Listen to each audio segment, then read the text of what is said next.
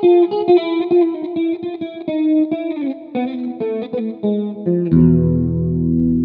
morning, everyone, and welcome to episode 83 of the podcast Byzantium and Friends. I'm Anthony, your host.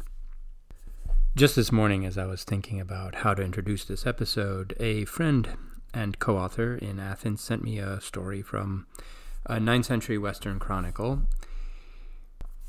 which is about an ambassador of Charlemagne sent to Constantinople on a mission the story, incidentally, is a complete piece of folklore. There's no historical reality behind it at all. It's like from something out of A Thousand and One Nights. Anyway, so he attends the dinner at the palace and breaks one of the rules of etiquette protocol there. And the emperor says, ah, You know, um, I'm going to have to execute you. But before I do that, I will grant you one wish. And the ambassador says, One wish, my lord. You grant me one wish. He says, Yes, one wish. He says, Well, I wish for the person who saw what I did and reported it to you to be blinded. So who was it? And suddenly, you know, there's a there's a hush in the room.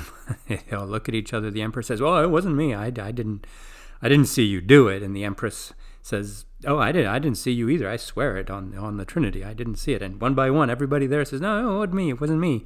in the end, you know, there's nobody left. and he says, Well, it doesn't seem that anybody saw this happen, so I guess I'm free to go. And the emperor says, Yes. And the story concludes, and thus our ambassador, you know, showed up those arrogant and vain Greeks. That's that's the point of the story. Now, you'll notice that the punishment of blinding is something proposed by the Western ambassador. His own punishment for I kid you not, eating the fish in the wrong direction uh, was to be execution. But nevertheless, the story does link this sort of idea of blinding with things that happen in Constantinople. And in fact, blinding is a fairly pervasive form of punishment that's used in the political annals um, of the Eastern Roman Empire. You know, we don't know how much it was used for common people, but in the cases of uh, rebels against the throne, potential usurpers, that sort of thing. It was used fairly commonly. And that's what today's episode is about. I will warn you in advance that there are some pretty graphic descriptions in our conversation about bodily mutilation and the, the process of blinding people. So if that's the sort of thing that makes you sort of very uncomfortable, um, maybe skip this episode. Uh, I know I find some of this sort of cringeworthy at times, and actually, that's something that I was reflecting on uh, as I was thinking about this introduction. That is, how is it that we find this so appalling and barbaric to, to do that to a person? And there does not appear to be much evidence that people in the Middle Ages found this to be so, you know, beyond the pale or or what we would call today cruel and unusual punishment in the language of the U.S. Constitution. I mean, it was definitely considered a, a, a pretty serious thing to do to a person, and and for them, you know, it had very negative outcomes for for their life. Uh, but it was sort of routinely embedded in the political culture. And this got me thinking about both a broader question and a more specific question. The broader question which is not something that I think our field has addressed, is the degree to which cruel spectacles were part of Byzantine life. So, for example, we know we have very detailed accounts of the very cruel ways of execution and the various kinds of games that went on in the ancient Roman amphitheaters. And we have, you know, tens of thousands of people showing up to witness these spectacles and apparently enjoyed them greatly. And we also have countless accounts of similar gruesome executions, torture, and dismemberment taking place in public spaces in Western Europe for centuries, and people obviously enjoying them. And it wasn't until the Enlightenment that that stopped. And I know it's often fashionable these days to, you know, disparage the Enlightenment, but we do owe it that. During the course of the 18th century, the resistance and protest against these cruel punishments and the, and the spectacle of of seeing people enjoy torture being done to other people declined dramatically. Um, and you know that's where we got that clause in the U.S. Constitution. All the countries started stopped torturing, like having it in their law codes. The, the tail end of that process is the movement to abolish capital punishment. That's an ongoing struggle in many parts of the world today, including the United States. So, the kinds of things that we don't stand for today is the state writing its script on people's bodies, right? So, turning human bodies into spectacles of its own power and sort of sending a message to the population via some act of violence that it does on someone's body. You know, today we, we want to think of bodies as a purely sort of private, inviolable um, self that maybe you use as a vehicle of self-expression, you know, you know, with art or you know, how you dress or whatever, but not for the state or anyone else to impose their social script on and blinding is very much that in Byzantium, right? it, it is a very public demonstration. I was going to say visible, but let's try to avoid sight puns um, of the state's power. And, you know, because the media by which the state could communicate its messages were fairly limited, that is a very striking one. Um, so it shows to everybody else uh, you know what it has done to someone who uh, was treasonous in some way or another, um, and that's the sort of thing that we just won't stand for today. In fact, it even impacts the way the uh, issue of capital punishment is discussed. Setting aside for the moment whether you know capital punishment is justified at all or whether you know there's a moral consensus that can support it, there's a question of how it's done, and we kind of gravitate toward the more sort of antiseptic, less visible, less bodily gruesome forms of it. Um, you know, so away from like firing squad or something like that to something that is virtually invisible as a process. That they, like that's the aesthetic that it has been reduced to. That's the only place where it can go because we just can't tolerate um, the kind of visible bodily interventions. Anyway, so there is a question about whether Eastern Roman Empire, in, especially its middle phase, middle and late, was a place of such, you know, gratuitous public cruelty. And I, I don't think so, but we haven't really investigated it. That is, whether there was a public that relished, you know, acts of torture performed for its entertainment. Anyway, I'm not going to turn this into a dissertation on that. Uh, it, it's a de- dissertation definitely worth writing. Um, I can think of sing- things that sort of point in that direction, but they're not generally very prominent, and it's not as if Byzantine literature as a whole contains a whole lot of descriptions of this. Um, as a culture, it doesn't seem to have been that oriented, you know, the way the ancient Romans were, the way modern Europeans were uh, until a point. But there definitely were uh, audiences for some of the blindings that we'll be talking about. However, and this is a specific point, I'll mention it very quickly, it's not clear that in Byzantine culture, blinding was understood as a cruel and unusual punishment. Quite the contrary. It seems to have been understood as a mitigation of the more extreme punishment, which is capital punishment, that is as a sort of more merciful and philanthropic and alternative.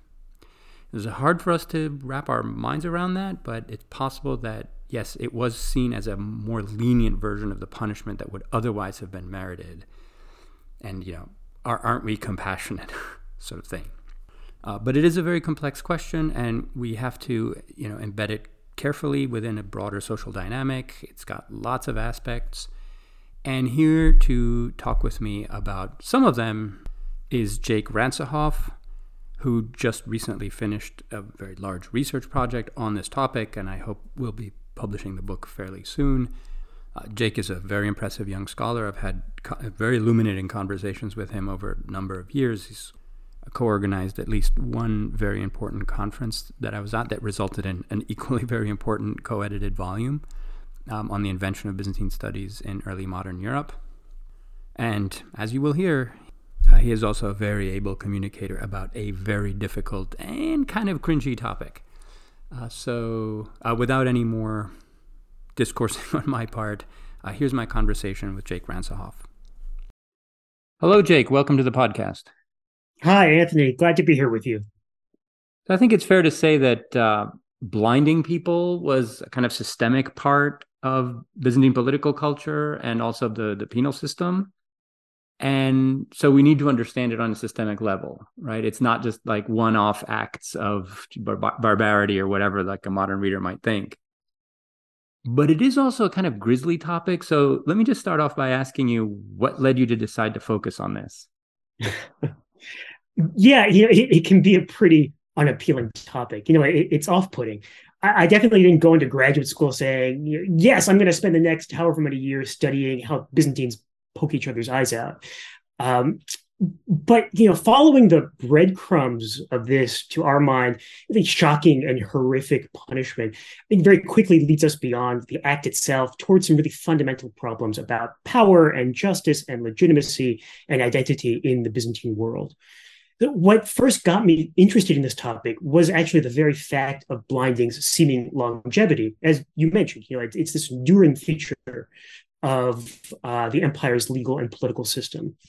By one count, just about over half of Byzantine rulers, you know, 51%, lost their thrones to rebels or usurpers between Constantine the Great and Constantine XI.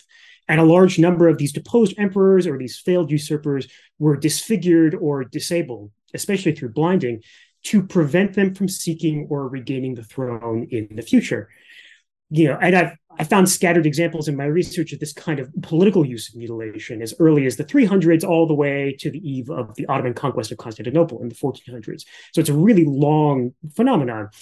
Uh, but I, I felt like I didn't understand the social dynamics and the cultural beliefs that drove authorities in Byzantium to repeatedly use blinding as a stratagem to neutralize opponents what was it about the body that made bodily impairment a missing hand or a missing nose or you know blindness what made that effective as a way to bar someone from the imperial office or from other positions of high social status you know and i, I just i think blinding is a particularly interesting facet of east roman or, or political culture to think with because it can be studied over such a long span of time.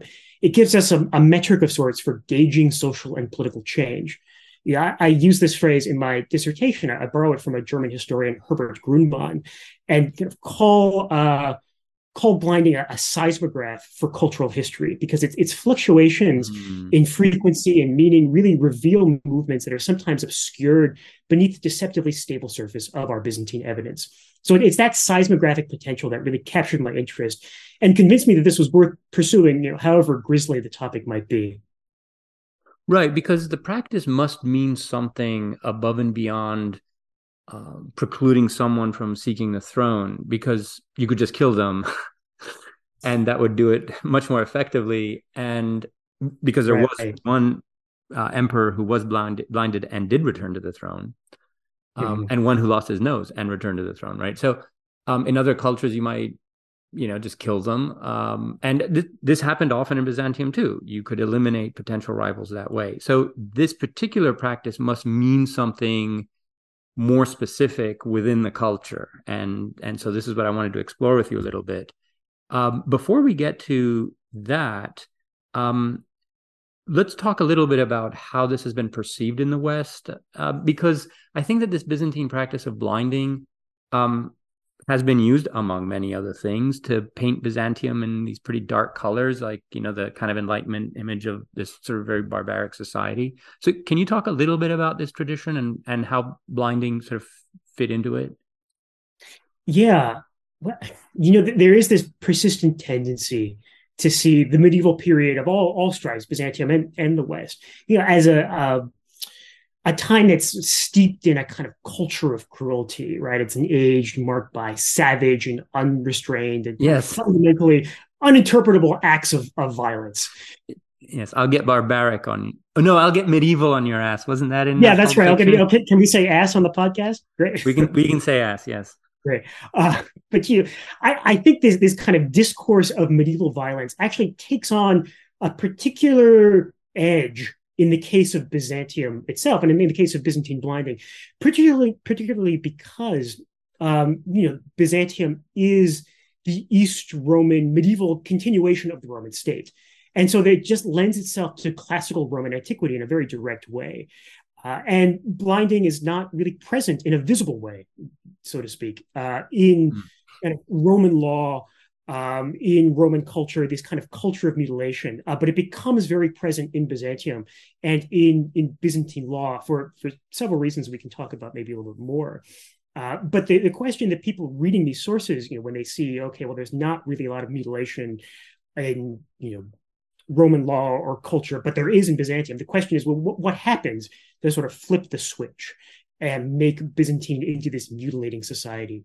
And the conventional answer that people have come upon is that, well, it's it's Persian, right? It's a borrowing from the Sasanian Persian. It's part of the Persian Empire. It's part of this kind of drift of the Roman Empire in the East into an Oriental despotism, a transformation from the Principate into you know what scholars used to kind of call the despotate with its you know sacred monarchy and all the ritual trappings of kind of oriental despotism and so this comes up even in some you know, really terrific historians like George Ostrogorsky, you know, a, a, phenomenal scholar who talks about the Byzantines. You know, he has this quote: "They had this Oriental delight in cruelty," he says, you know, that sets them apart from their classical Roman forebears.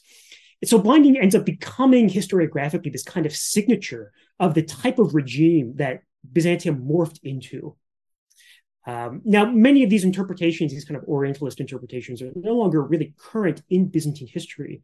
But this impression that blinding is somehow foreign or alien to the Roman past has persisted. You'll still find works that talk about you know, blinding as having the Sasanian origin that's imported from Persia you know that that claim actually rests on some very very thin evidence uh, it's very difficult to actually establish that it comes from Persia, but but even if we allow that it does come from Persia, this kind of diffusionary mode of explanation doesn't actually get us very far. You know, borrowing is always selective, and thus it depends on the cultural system of the borrower. So to say that blinding came from Persia actually tells us nothing unless we also understand the contemporary values of the institutions and the meanings and the functions that allowed it to take root in the Roman world. Right.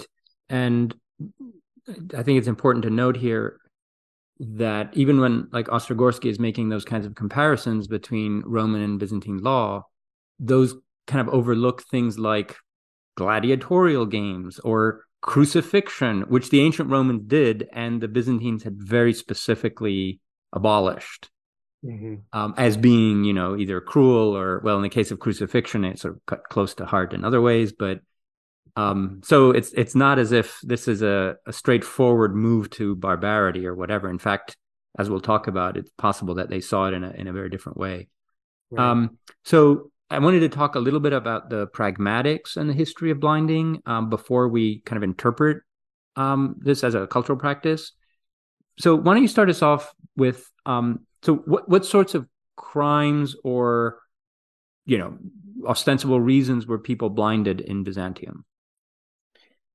Yeah. Um,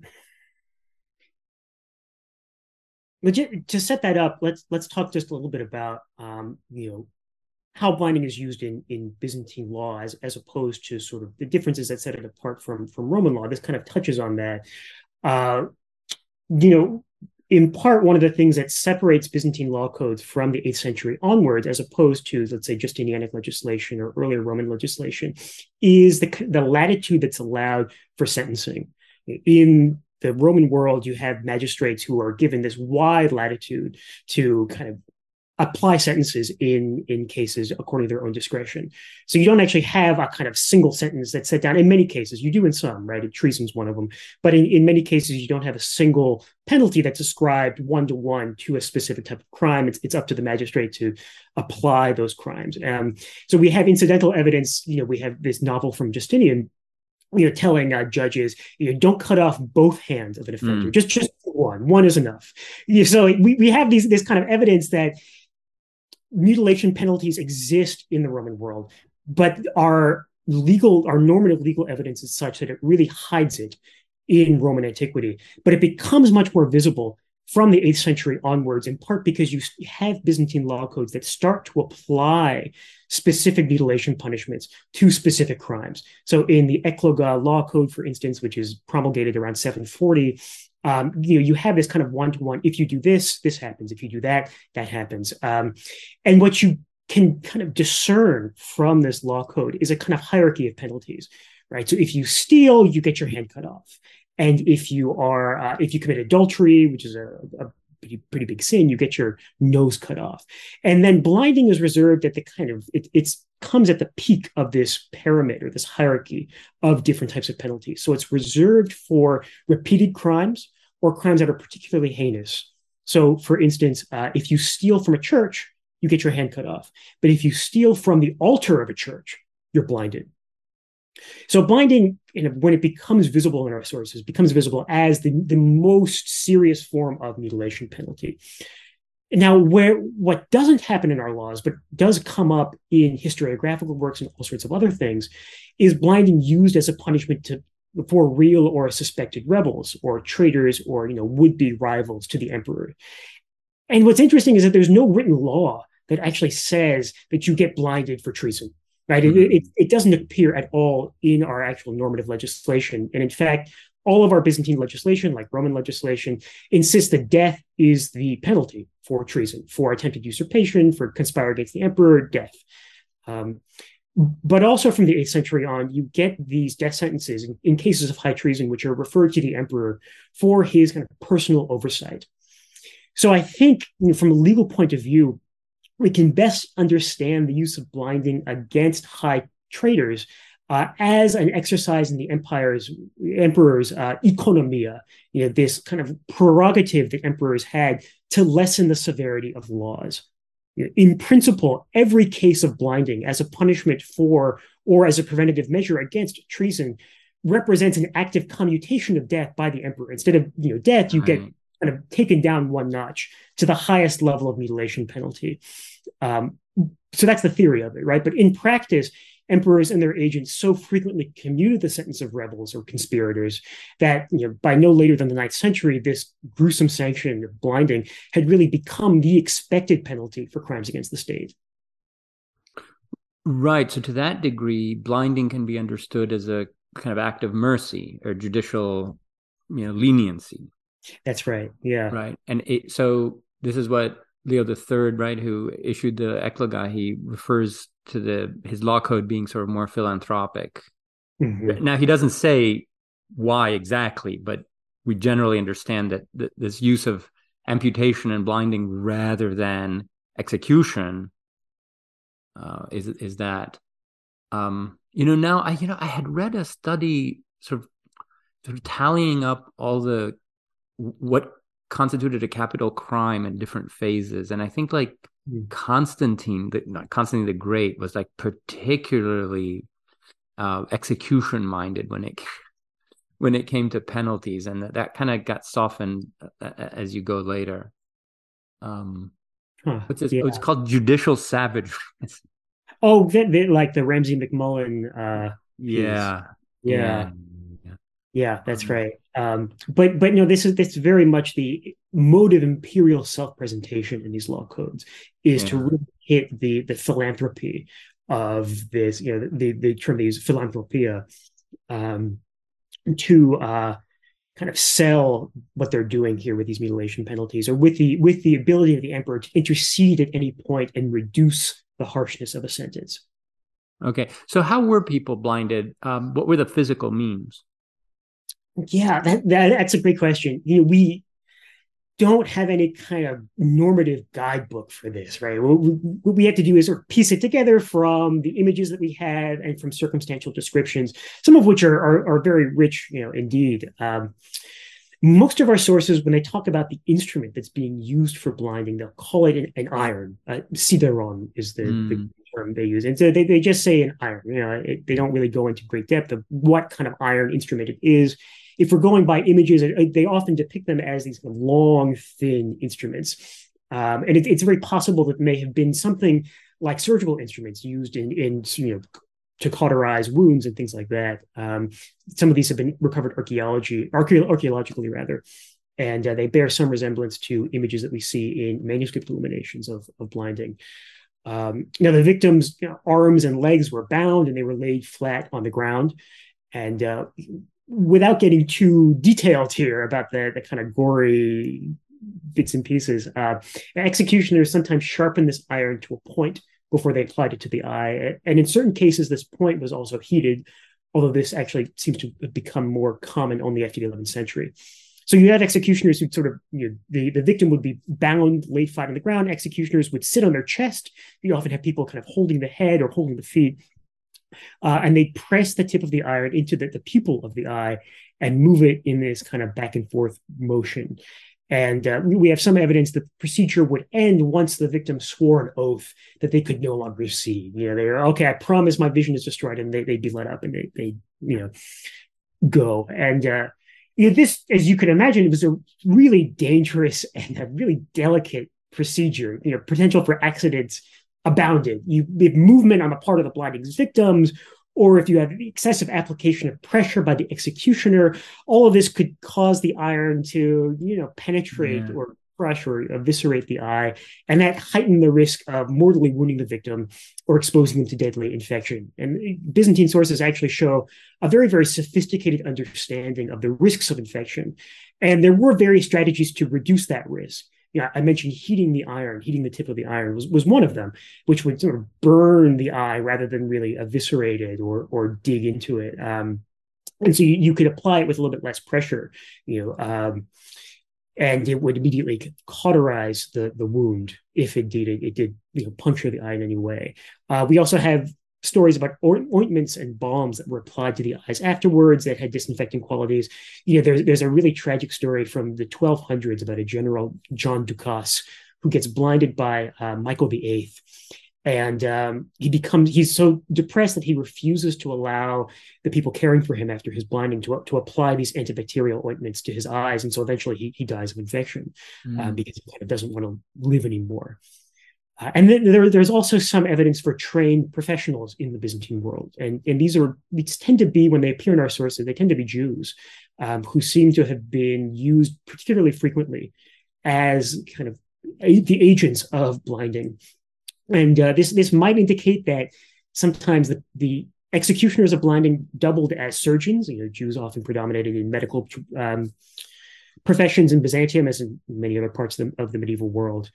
Um, so you know there were all these different kind of precautions that could be taken or could not be taken to increase the the risk of uh, or reduce the risk of someone you know, actually dying as a result of of this really potentially delicate procedure. Okay, we'll give the audience a maybe a moment to unclench. Um, in, in, but in just a moment, um, am I wrong in recalling that this, this from the Paleologan period, maybe that they use like scalding water instead of a iron? Yeah, so so that's really interesting, right? This starts to happen in the Paleologan period. Um, you might be thinking of you know, Andronicus IV, mm who in the, the late 1300s, I mean, you know this very well because you've translated Chalcondyles. Chalcondyles talks about boiling vinegar being used. Vinegar, that's it. Yeah.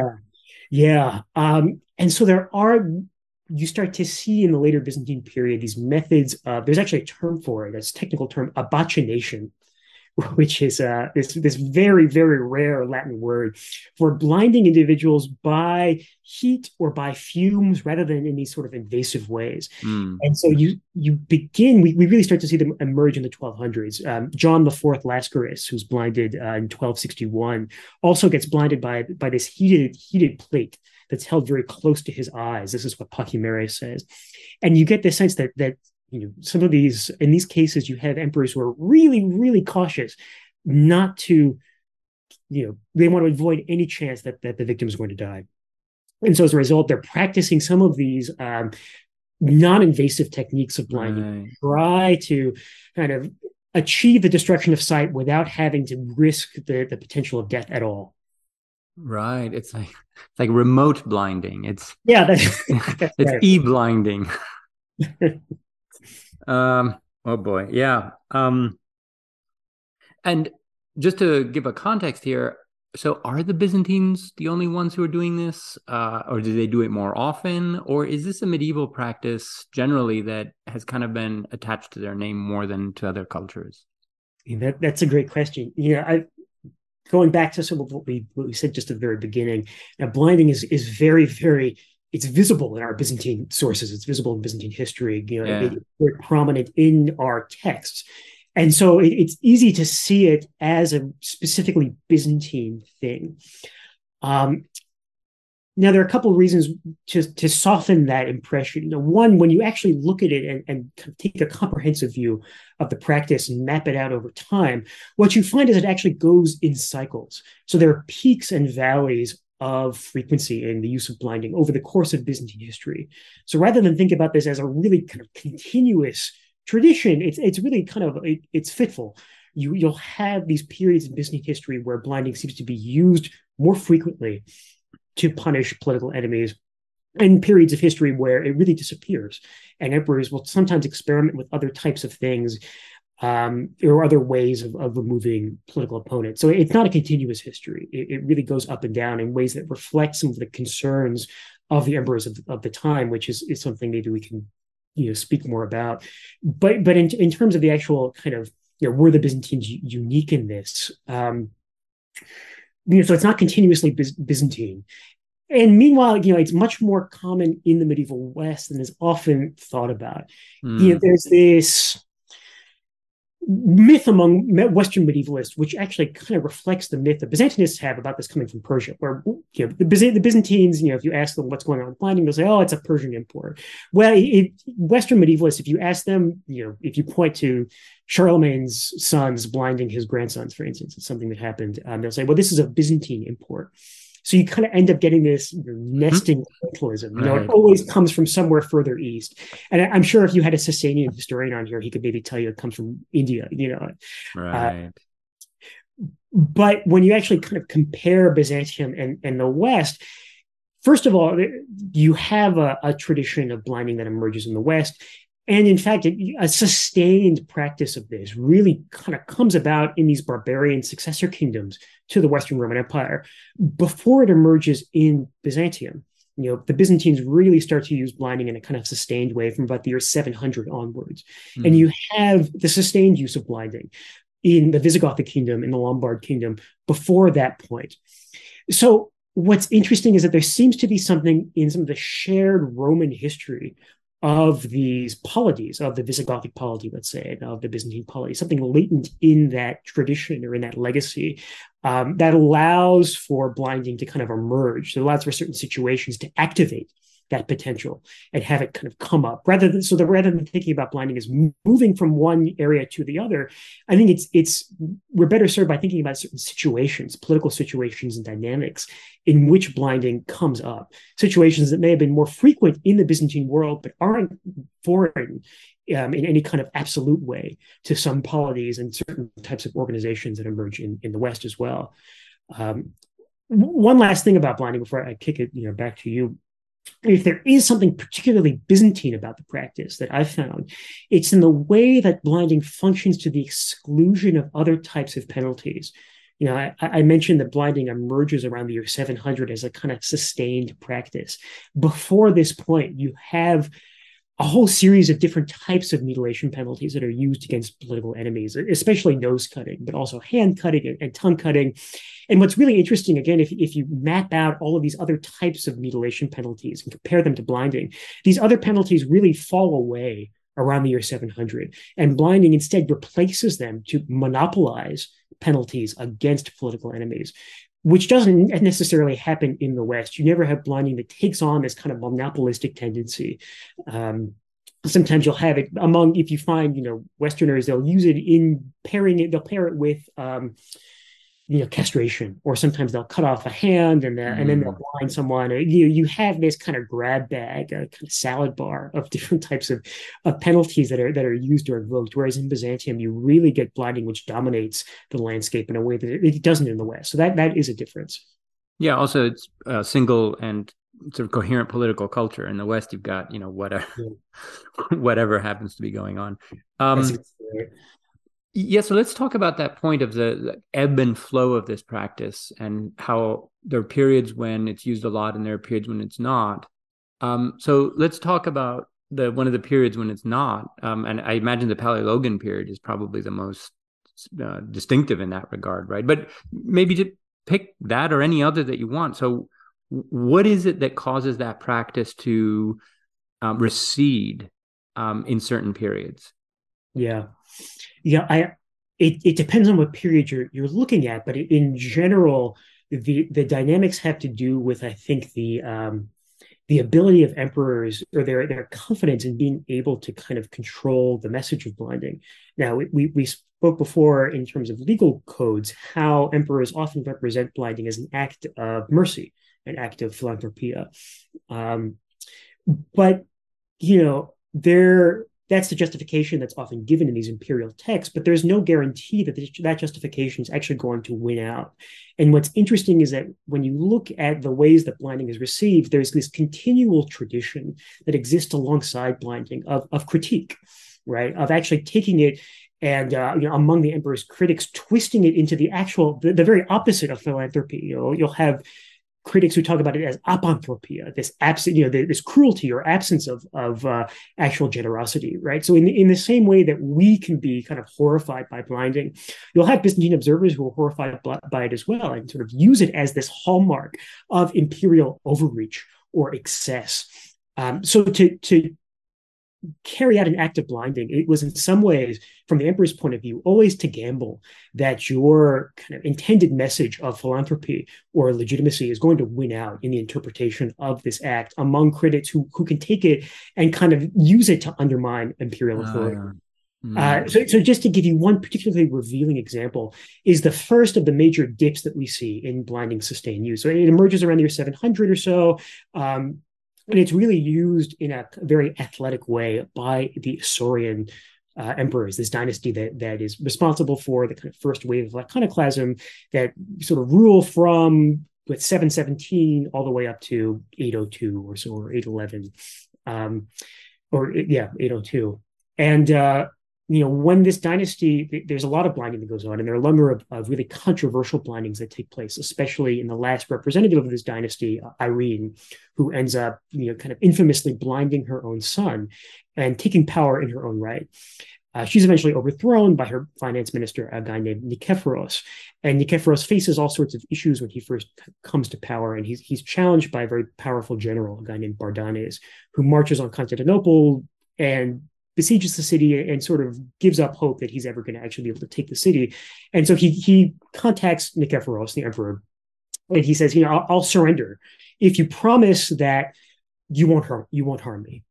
And so Nikephoros kind of does this whole public thing where he has sent he he writes out this, you know, public um, document saying, I promise I'm not, you know, if you surrender, Bardanes, I, I, promise I'm not going to harm you. The senators sign it as well. It's this very public thing.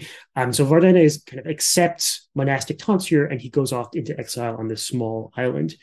And after about a year, he's often, you know, in his monastic exile. And these guys kind of burst into the monastery at night and they blind him.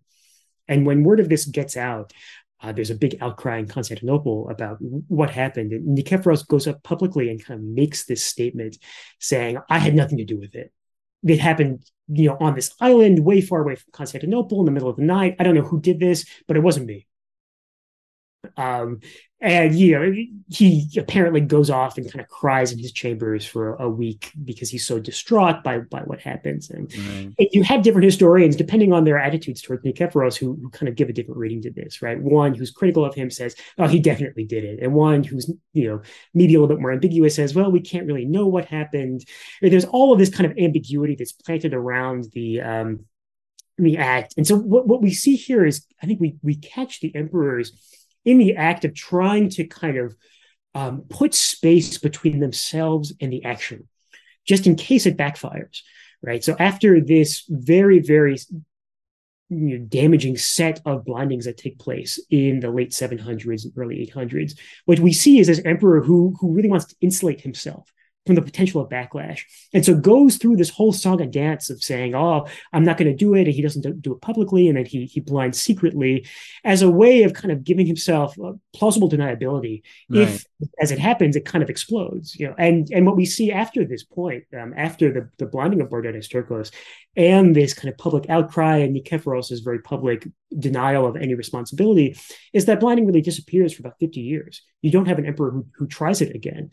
Um, and it only comes back with the rise of the, the Macedonian dynasty and Basil right. the Macedonian in the 860s. So there's this 50 year period where it's just totally gone. And, and so you, you start to see those kind of peaks and valleys throughout Byzantine history. Right. Though they do execute people whom they would otherwise have blinded, right, during this 50 year period they, they'll they'll execute them. Um, but what's also interesting is that when they have people who they think are too dangerous to execute in this 50 year period, you see a rise of castration. Um, so you know there are emperors who are overthrown, and all of their mm. children and their heirs mm. are castrated. When in an earlier period they may have been blinded.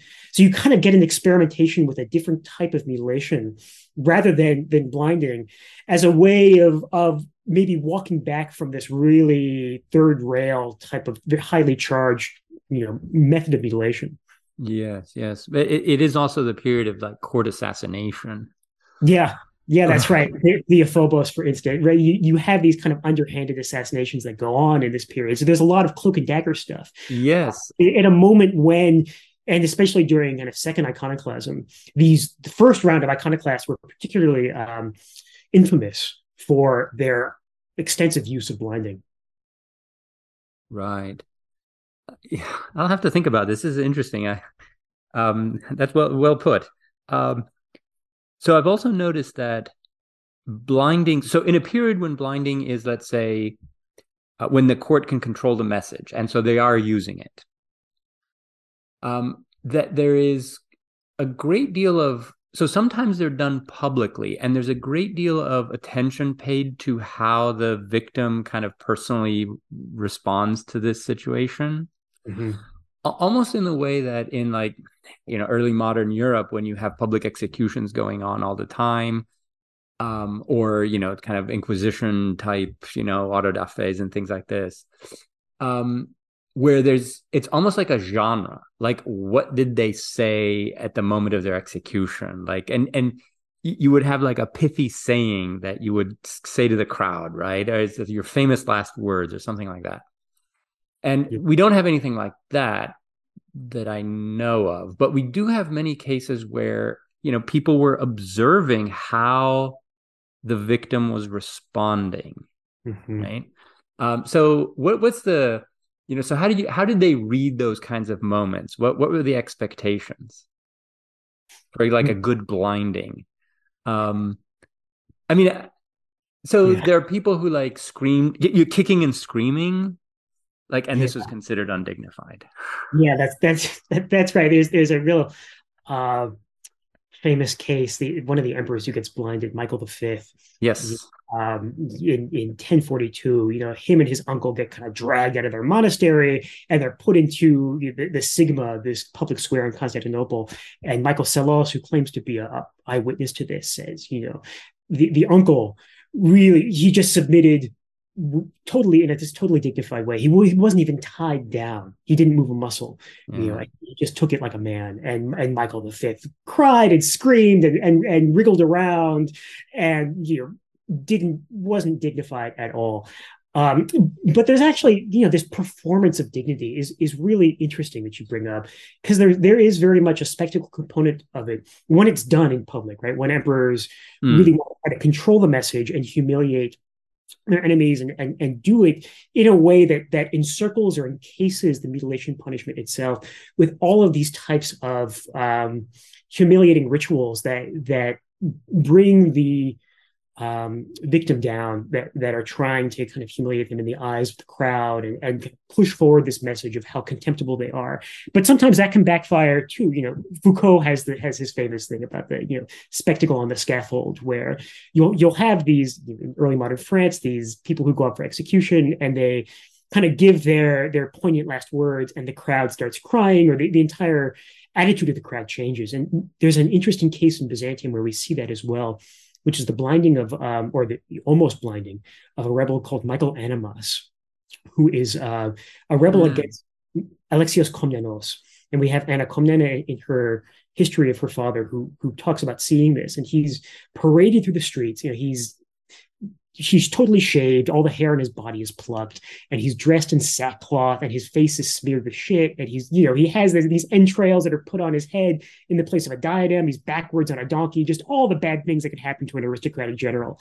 And he's marched through the streets as people are kind of throwing things and they're they're yelling at him, and they're singing these bawdy songs. It's this upside down triumph, and um, you know, he in, in Anna's telling of it he's so brave during all this. He takes it as a man. You know, he he still has this dignity about him, and the crowd notices his dignified bearing, and the attitude very slowly changes, and they kind of stop heckling, and one by one, people start kind of crying out for mercy for him, and they start kind of crying, and so, and so the the entire um, feeling of the event changes and Anna gives herself credit for this. She says she notices this and she runs to her father at in the great palace, you know, uh, and says, "Call it off, call off the blinding. Uh, we, we, you know, it, it's a bad, bad idea." And Alexios kind of at the last minute reverses course and and spares him from blinding, and everybody cheers, and it, you know, it's an all all happy thing. But you can kind of see how the message can get away from you, even in even when you do all of these. Um, even when it's buttressed, it's it's kind of circled around by all these different um, signs that are trying to direct people towards the derision of this individual. Mm. The, hmm. their their attitudes that they present to the public can can kind of it's always slippery, right? It can always uh, careen out of control and into something that that be, that ends up backfiring against the the ruler or the regime. That's a great story. Uh, I'd forgotten it, so thanks for reminding me about that one which goes to show like how difficult it was to control the sentiments of the crowd in Constantinople. I mean, it can really unpredictable. Um, and while you were speaking, I remembered a case um, with of like last words, but I could be wrong. Um, so in 1047, the rebellion of Tornikes, and and he's blinded. And also one of his generals named Ioannis Vatadzis. Mm-hmm. Before he's blinded, he says something like, "Oh, what a great general the Romans lose today." Yeah, yeah, that's right. And okay. Yeah, no, that's, that's right. It's another one of these stories where, um, you know, in, in Psellus as well, Vatatzes is, is sort of seen as being this this very um, brave guy, you know, mm. man. And um, there, there's a kind of implicit critique of the emperor behind the, that blinding. Constantine IX, it's somehow foolish of him to have done it. Yeah. has cast away this important general. Yeah. Uh, so, what do we know about how did people get on uh, in life after they had been blinded? Do we have any stories? Do we do we know anything? Yeah, you know, it's it's often very difficult because they'll disappear from our sources after um, you know, after their blinding often. Um, you know, you know, as I mentioned with the story about Nikephoros I and Vardanes Turkos, uh, the sites of, of blinding when it's not being done in public, when it's not being done in the hippodrome or in these carnivalesque atmospheres, is often actually done in monasteries, which will sometimes double as kind of prisons, right? So you'll have like Vardanes, for instance, after his blinding, um, lives on as a monk in his monastery, and is presumably kind of cared by, cared for by monks in this monastic community. Right? He's an elite person. I think he may have been the founder of the monastery where he's eventually blinded. And so there's, you know, he's mm-hmm. it, it, mm-hmm. sort of serves as a, a retirement retirement home might be a little. Yeah, it is. No, it totally is. Yeah. yeah. yeah. So yeah, they, they sometimes you'll have them disappear into monasteries, but but sometimes not. Um, you'll have you have certain cases where blinded individuals manage to carve out places of influence for themselves in a kind of cultural sphere. So there's this one um, victim of blinding, Nikephoros Diogenes, who's convicted of, of conspiring against Alexios Komnenos in you know around the year 1100 and he's blinded and um, Anna Komnene goes on to talk about his career as a philosopher. Apparently he he wrote he dictated uh, important philosophical texts after his blinding and so becomes actually a pretty influential intellectual figure in, and public figure in the Byzantine world, um, no longer able to kind of compete for secular authority or for you know generalship or, or you know at court, um, but is able to kind of carve out a life this other way. And uh, you know, there's another figure from the 12th century, Michael Glykas, who also uh, apparently dictated texts after he'd been blinded. So there are these kind of cultural ways that people can get on. Um, what is particularly interesting about blinding after the you know, or around the very end of the 12th century onwards. And, and this is intertwined with the decline of blinding as, as a type of penalty, is that you start to see more blinded individuals actually return to positions of public authority. Uh, and I, I, think this has to do with some of the political changes that are taking place in the Byzantine world and, and the changing role of the imperial family, the strengthening of, of, kind of a hereditary principle, a de facto hereditary principle in imperial succession. Um, but what you see are relatives of the emperor who kind of resume these important court positions after they've been blinded. So a, great example of this is the brother of Isaac II, Angelos, who comes to power. He's sort of, you know, uh, he comes to power unexpectedly in 1185 and um, you know overthrowing Andronicus I, Komnenos, and the Komnenian dynasty. And he he had almost been blinded by Andronicus Komnenos. All of his family members were blinded. Uh, but he does this very Komnenian thing of taking all of his family members and, and appointing them to these high court positions, even though many of them had been blinded under the previous mm. regime. And so you get this weird moment where the emperor is surrounded by these high court dignitaries, all of whom are, are blind. And um, there's a, a, uh, Vasilikos Logos, uh, a kind of imperial speech that's dedicated to Isaac II's brother, Constantine, who holds this very, very high title of Sevastokrator.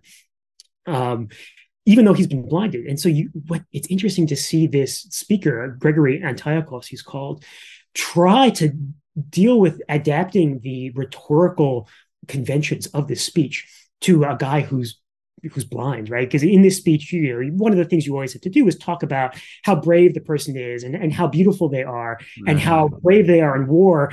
And you know, you're talking to a guy who's who, who can't ride a horse, you know, and who, who's been disfigured by this this penalty. And so he he kind of works around. He goes, well, you know, your hair is really nice, and you have this this really you know this flush on your cheeks, and, and even though you can't lead an army in war, um, you lead forces against uh, you know you lead your army of charity against the forces of poverty right? And because you're so generous in in endowing monasteries with alms. So so you know you you kind of have these individuals who are put back in the public eye and you can see how it's it's you know a problem for some of the, these courtiers who are trying to adapt traditional forms to deal with this very very unusual set of circumstances. Yeah unfortunately that emperor used all those men to command armies that, that, that's right. One of them uh, is put in charge of the Bulgarian War, and un- unsurprisingly, he uh, doesn't do very well. Doesn't go well. No. Um, I, I guess you can trust them not to rebel. I don't know. Yeah. Um, okay, so you mentioned earlier that there might be some distinctive views of the body that are encoded here, and in the whole practice of blinding. So Mm-hmm. I wanted to talk a little bit about that. Um, I, obviously, this is a topic that we can talk about for a very long time.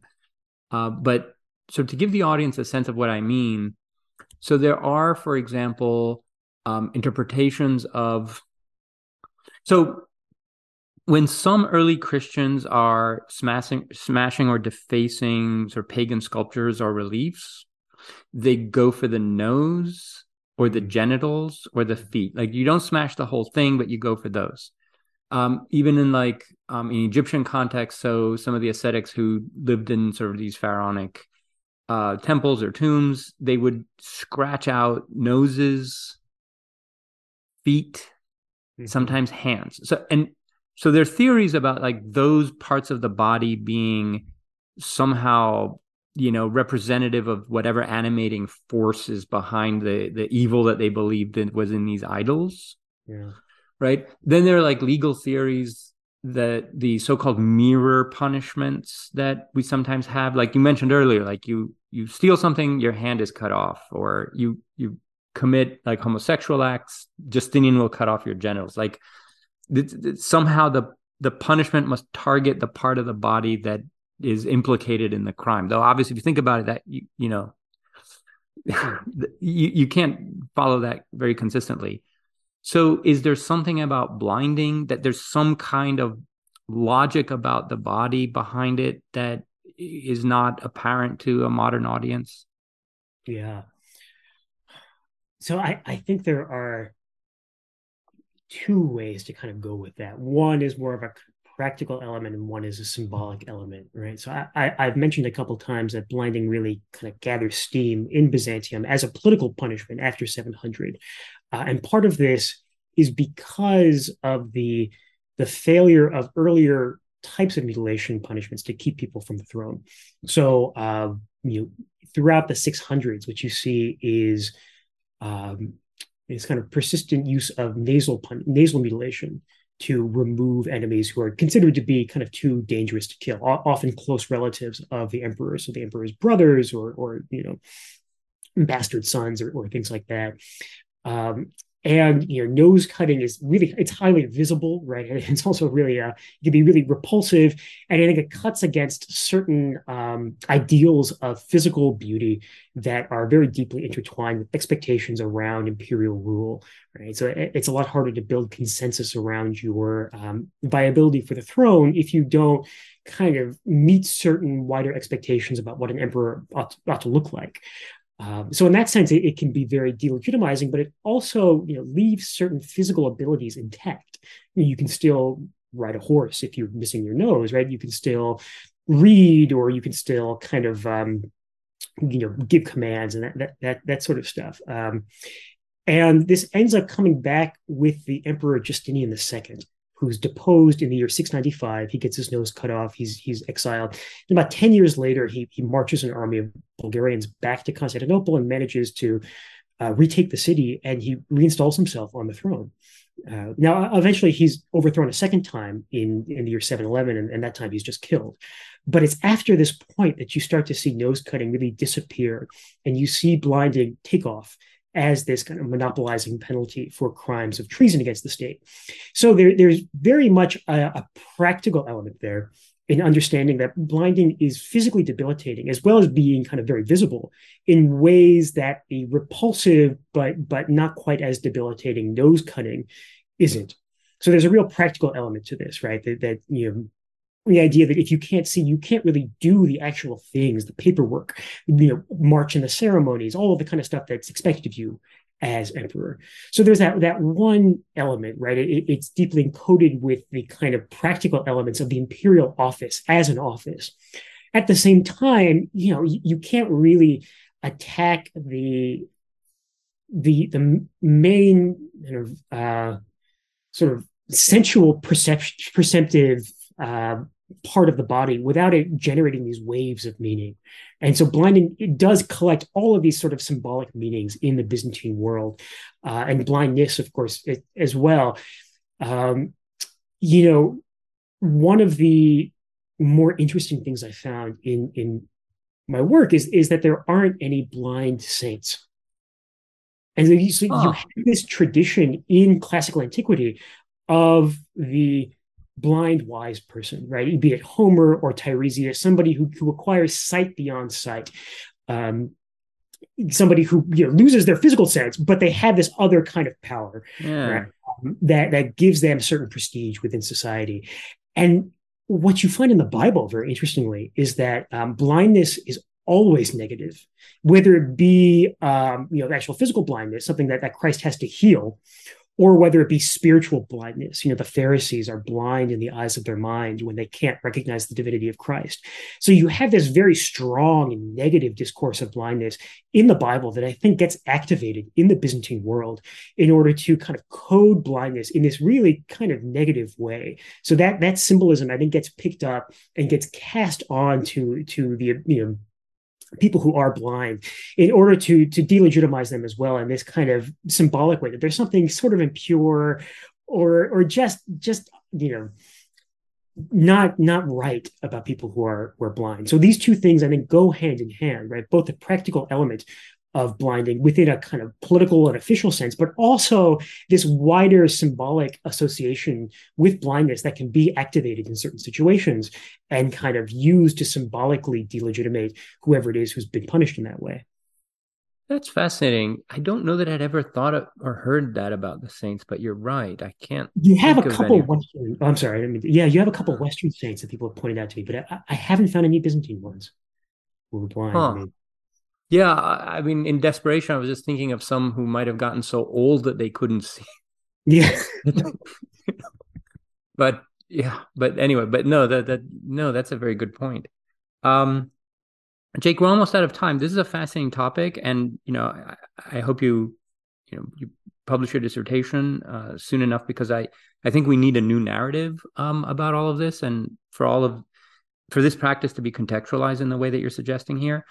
Do you have any final thoughts uh, for us, for the audience, uh, about this topic to tide us over until the book comes out? uh, um, hmm. You know, uh, we, we started this conversation, I guess, by talking about kind of how shocking or alienating blinding can feel. It, it does feel like one of these more startlingly alien aspects of the Roman and, and East Roman Byzantine worlds. Um, but you know, it, over the years that I've, I've been working on this topic, you know, I found how it touches on issues of cultural attitudes towards the body and their political ramifications that, far from being really alien, still resonate in certain ways today.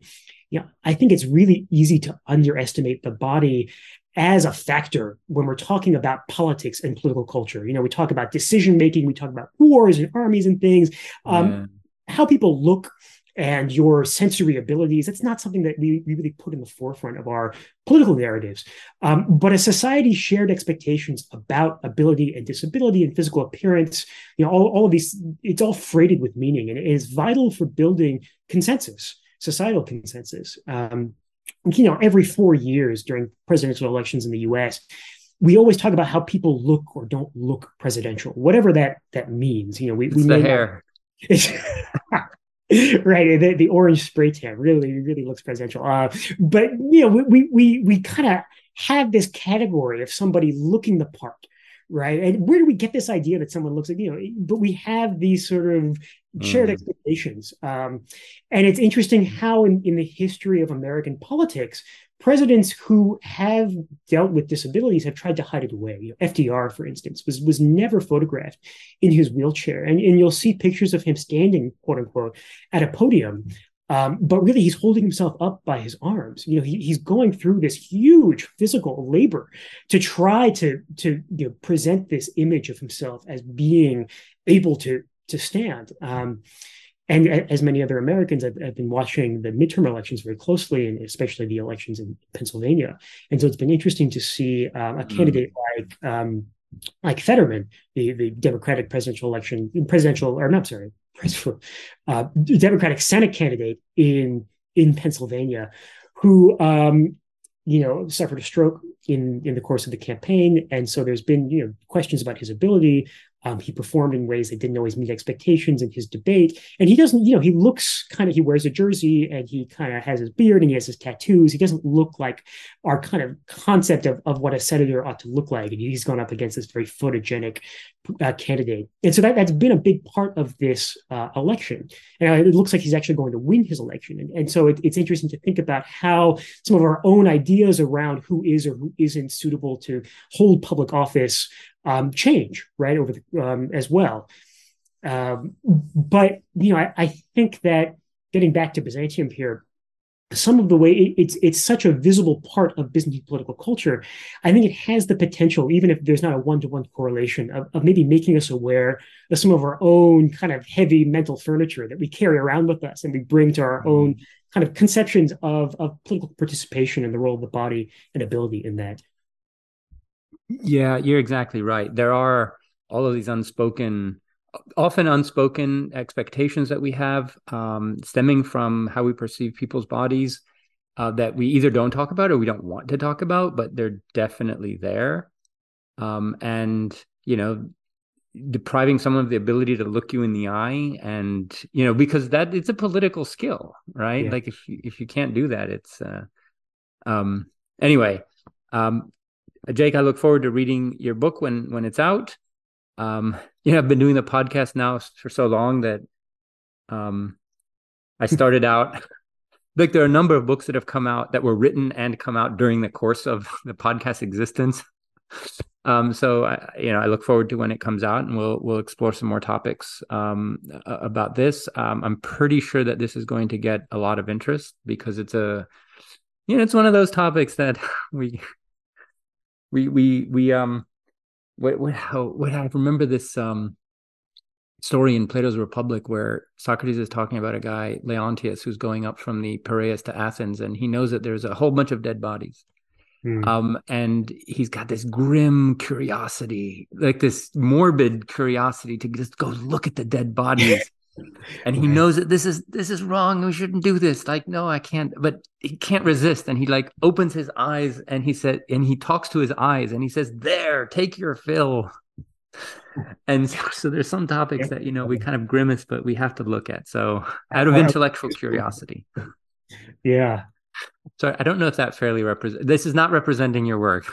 It's just a story that i have no, that I mean, yeah, it reminds me of uh, Alypius, I think, in the in the games. You know, uh, the friend of Augustine, who who doesn't want to look at the the gladiatorial games and can't help himself. okay, so more when you have that out. Yeah, thank you so much, Anthony. It was a pleasure being here. Thanks, Jake. Thanks for coming on. Take care.